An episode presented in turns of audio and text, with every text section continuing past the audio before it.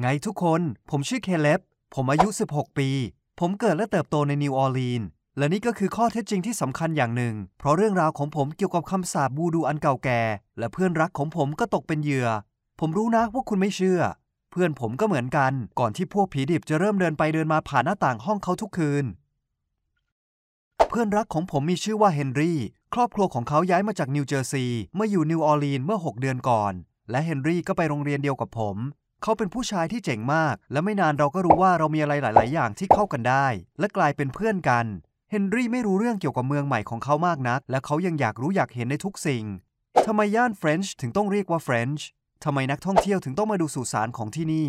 ทำไมสุสานถึงมีอนุสาวรีย์และไม่ฝังร่างผู้ตายไว้เฉย ๆ ผมต้องบอกก่อนว่า ผมเป็นไกด์นำเที่ยวที่ดี บางทีผมอาจทำเงินด้วยการพาคนเที่ยวในเมืองก็ได้นะ แต่นั่นคงยังไม่เกิดขึ้นตอนนี้หรอก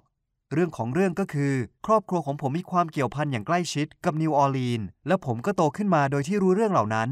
ตระกูลของผมสืบเชื้อสายย้อนกลับไป ได้ถึงกลางศตวรรษที่ 19 และลูกหลานแต่ละรุ่นของเราต่างก็อาศัยอยู่ที่นี่ ก่อนหน้านี้บรรพบุรุษของผมอาศัยอยู่ในเฮติ คุณเดาได้หรือยังว่า ผมกำลังพยายามจะบอกอะไร ผมจะบอกคุณตรงๆแล้วนะ ว่ามีเจ้าแห่งวูดูอยู่ในครอบครัวของผมจริง ๆ ใช่เลย หมายถึงคนที่พูดกับวิญญาณเก่าแก่ ประกอบพิธีร่ายมนต์คาถา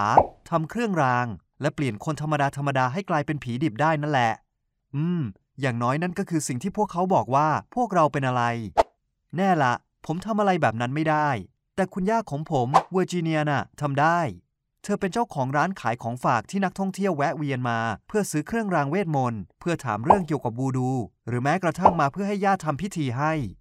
ผมไม่ได้สนใจงานของคุณย่ามากนัก เพราะเรื่องแปลกประหลาดสำหรับคนอื่นนี้ เป็นเรื่องปกติธรรมดาในชีวิตประจำวันของผม แต่เฮนรี่ให้ความสนใจอย่างมาก เขาถามคำถามมากมายเกี่ยวกับคุณย่าเวอร์จิเนีย แต่ไม่ใช่ในแบบที่ผมคาดคิด เฮนรี่ไม่ได้ปิดบังความสงสัยที่มีต่อทักษะด้านเวทมนต์คาถาของคุณย่าผมเลย และที่เขายังไม่ถึงขั้นเรียกเธอว่านักต้มตุ๋นที่หาประโยชน์จากพวกนักท่องเที่ยว เพียงเพราะว่าเขาไม่ต้องการทะเลาะกับผม ผมจะไม่โกหกนะ ผมเองยังขุ่นเคืองกับทัศนคติของเขานิดหน่อยเลย ดังนั้นผมเลยเสนอว่าให้เขามาที่ร้านของคุณย่ากับผม เพื่อที่ย่าจะได้พิสูจน์ทุกอย่างให้เขาเห็นด้วยตัวเอง เฮนรี่ตอบตกลง และกระทั่งพาคนมาที่ร้านของคุณย่าด้วย นั่นก็คือจิลน้องสาวของเขา ซึ่งอายุน้อยกว่าเฮนรี่หนึ่งปี เมื่อย่าเวอร์จิเนียของผมเห็นเพื่อนผมครั้งแรกที่ร้าน ย่าดีใจมาก เธอคิดว่าผมพาลูกค้ามาให้ และแอบพยักหน้าให้ผมแทนคำขอบคุณ ย่าพาพวกเขาไปดูรอบๆร้าน ด้วยความกระตือรือร้น และโฆษณาสินค้าในร้านด้วยท่วงท่าที่ดูมีเสน่ห์น่าเชื่อถือเต็มที่ และมันก็คุ้มค่าจริง ๆ กระทั่งในสายตาผมไม่ต้องพูดถึงเฮนรี่และจิลเลย จิลไม่ได้ปิดบังความตื่นเต้นยินดี และเฮนรี่ที่มาด้วยความสงสัย ก็ยังมองทั้งเครื่องรางที่ดูแตกต่างกัน หัวกะโหลก ลูกปัดหลากสี โหลแก้วที่มีน้ำยาต่างๆ หน้ากากที่ช่วยให้สื่อสารกับวิญญาณได้ และแน่นอนตุ๊กตาวูดูตัวเล็กๆ ที่ใช้ประกอบพิธีกรรมด้วยความสนใจอย่างมากย่าของผมให้ความใส่ใจกับพวกเขาอย่างเต็มที่ และอธิบายให้ฟังว่าสิ่งของแต่ละชิ้นเอาไว้ทำอะไร และไม่ลืมบอกราคาของเครื่องรางของขลังแต่ละชิ้น แน่นอนว่าในหัวเธอก็กำลังคำนวณกำไรอยู่ด้วย คุณนึกภาพออกไหมว่าเธอผิดหวังแค่ไหน เมื่อเฮนรี่บอกเหตุผลจริง ๆ ในการมาเยือนครั้งนี้ออกไป คุณย่าของผมขมวดคิ้ว และตอบว่าเธอจะไม่ทำพิธีอะไรให้ดูทั้งนั้น เพราะเฮนรี่มาหาเธอด้วยความประสงค์ที่ต้องการลบหลู่ทุกอย่างที่เธออุทิศชีวิตให้ เฮนรี่ตั้งท่าที่จะขาน แต่นั่นสายเกินไปแล้ว ย่าบอกเขาว่า ความโง่เขลาและความไร้ซึ่งศรัทธาจะไม่ทำให้บูดูทำงาน และเมื่อเฮนรี่แอบหัวเราะ เธอก็บอกว่าพลังแห่งเบื้องบนจะมีวิธีลงโทษคนโอหัง ที่แสดงอาการลบหลู่เสมอ และเธอยังเปลี่ยนเฮนรี่และจิลให้กลายเป็นผีดิบได้ง่าย ๆ แต่ในเวลานั้นเธอยังไม่ได้ต้องการพนักงานคนใหม่ ผมหัวเราะนึกขึ้นได้ว่าทำไมผมถึงรักคุณย่า และรีบพาเพื่อนๆไปสำรวจร้านต่อเวอร์จิเนียให้พวกเขาดูข้าวของตามสบาย โดยไม่เข้ามาแนะนำ แต่ทั้งเฮนรี่และจิลไม่ได้สนใจดูของฝากสำหรับนักท่องเที่ยวอีกแล้ว พวกเขาขอให้ผมเอาของที่ไม่ได้มีไว้ขายให้ดูแทน ผมเคยแอบบอกพวกเขาเรื่องนี้ระหว่างทางมาที่ร้าน ของในตู้ที่เวอร์จิเนียเก็บไว้ เป็นของที่เอาไว้ใช้ประกอบพิธี และใช้แสดงให้นักท่องเที่ยวดู เพราะฉะนั้นผมเลยไม่เห็นว่าการแอบดูสักแวบหนึ่งจะเป็นเรื่องเป็นราวขึ้นมาได้ ผมคิดผิด ทันทีที่ผมหันไป เฮนรี่กำลังเปิดกล่องใบหนึ่งโดยไม่ทันระวัง และของเล็กๆ ที่มีน้ำหนักเบาชิ้นหนึ่งก็ร่วงลงพื้น ผมกลัวว่าเขาจะทำอะไรตกแตก แต่เฮนรี่และจิลไม่ได้คิดถึงเรื่องนั้นเลย พวกเขาจ้องมองด้วยความตื่นเต้น วัตถุที่ตกลงสู่พื้นนั้น ดูเหมือนชิ้นส่วนกระดูกนิ้วมนุษย์ที่ฟอกสีแล้ว ผมบอกให้เขาวางกลับไปในกล่องเดี๋ยวนี้ แต่ช้าเกินไปเวอร์จิเนียได้ยินเสียงดัง จึงเดินมาทางเรา และชี้นิ้วใส่เฮนรี่ด้วยน้ำเสียงแฝงชัยชนะว่า ฉันขอเตือนว่าผลกรรมจะตามสนองเธอในอีกไม่นาน เธอกล่าวด้วยรอยยิ้มกระยิม และเสริมว่ากระดูกชิ้นนั้นเป็นของนักบวชที่มีพลังแข็งแกร่งที่สุดผู้หนึ่ง อาจารย์ของฉันผู้ถ่ายทอดแม้กระทั่งความรู้ที่เล็กน้อยที่สุดให้ฉัน การไม่เคารพต่อสิ่งที่เหลืออยู่ของเขาแบบนี้ จะทำให้เธอต้องพบหายนะแน่นอน เด็กน้อย คุณย่าของผมแอบขยิบตาให้ผมเล็กน้อย และหลังจากที่เธอรู้ว่าเฮนรี่จะไม่ซื้ออะไรทั้งนั้น เขาก็ไม่ควรอยู่แถวนี้เพื่อทำให้เธอเสียสมาธิในการทำงาน และนั่นก็คือจุดจบการไปเยือนร้านของเวอร์จิเนียของเรา เห็นได้ชัดว่าเฮนรี่ไม่เชื่อเรื่องคำสาปแต่ก็หยุดถามคำถามผมเรื่องวูดู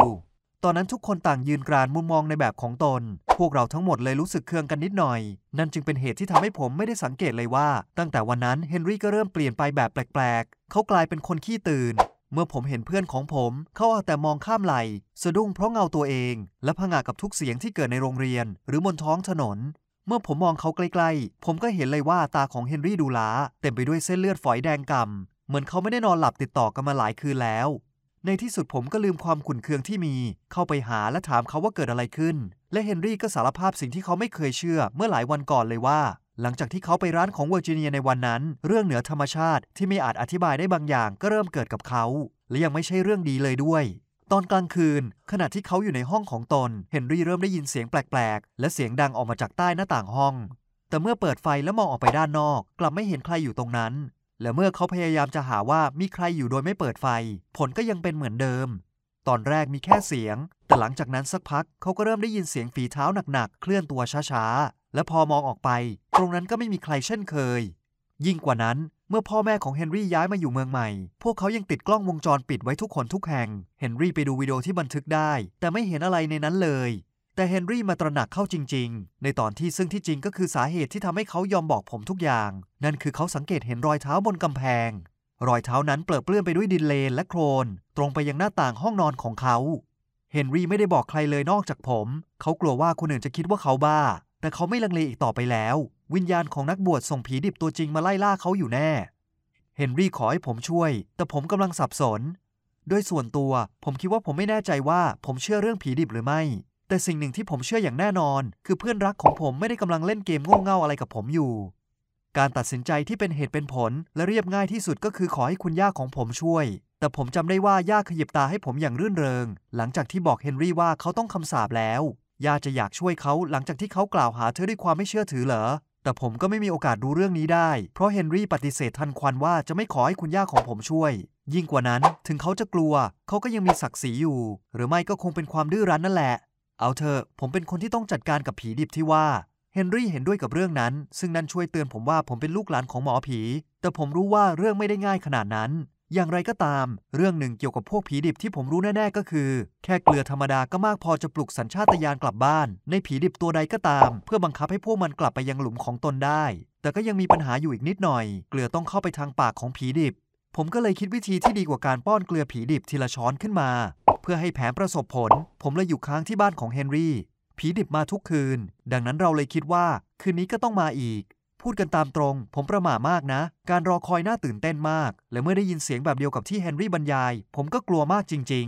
ๆ อย่างไรก็ตาม ผมเตรียมพร้อม และรู้ด้วยว่าผมต้องทำอะไรบ้าง เมื่อผมได้ยินเสียงเงึมงำประหลาดดังขึ้นมาจากใต้หน้าต่าง ซึ่งหมายถึงผีดิบยืนอยู่ตรงนั้น พร้อมอ้าปากกว้างอยู่ ผมก็รีบเทเกลือในถังลงไปยังทิศทางของเสียง ผมแก่ห่อเกลือเทลงถังไว้เป็นกำกำๆคิดว่าเท่านี้คงพอ และเห็นได้ชัดว่าผมเล็งได้แม่นมาก ผมไม่เคยคิดเลยว่าผีดิบจะร้องเสียงแหลมได้ แต่สาบานได้ว่ามีเสียงวีดร้องมาจากข้างล่าง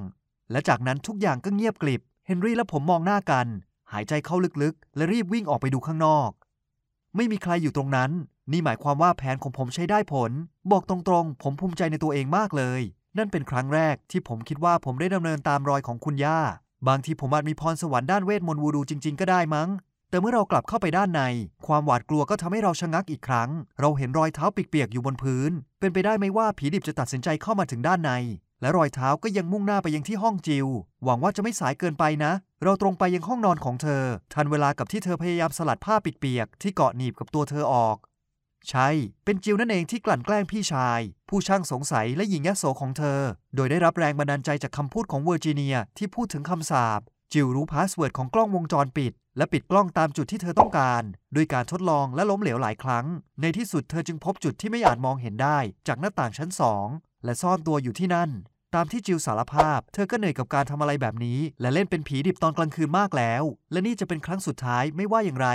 แต่ดูเหมือนว่าเฮนรี่จะไม่รู้สึกดีกับสิ่งที่ได้รู้นัก ผมควรบอกหรือเปล่าว่าเขาโกรธเธอมาก จนผมต้องเป็นคนช่วยชีวิตเธอ และป้องกันไม่ให้เฮนรี่ก่ออาชญากรรมขึ้น กลายเป็นว่าไม่มีเรื่องเหนือธรรมชาติอะไรเลย แต่อย่างไรก็ตาม ไม่กี่วันหลังจากนั้น เฮนรี่ก็ไปพบคุณย่าเวอร์จิเนียของผมอีกครั้ง เขากล่าวขอโทษเธอสำหรับคำหยาบคายของเขาก่อนหน้านี้ และซื้อจี้ห้อยคอเส้นหนึ่ง เป็นเครื่องรางที่จะปกป้องคุณจากความชั่วร้าย เผื่อเอาไว้นะ ช่วยบอกผมในช่องคอมเมนต์หน่อยนะ ว่าคุณชอบเรื่องนี้ไหม เคยมีเรื่องเหนือธรรมชาติเกิดขึ้นในชีวิตคุณ และลงเอยด้วยการเป็นเรื่องที่อธิบายได้หรือเปล่า หรือบางทีอาจจะไม่เลย อย่าลืมกดติดตามช่องนี้ด้วยนะครับ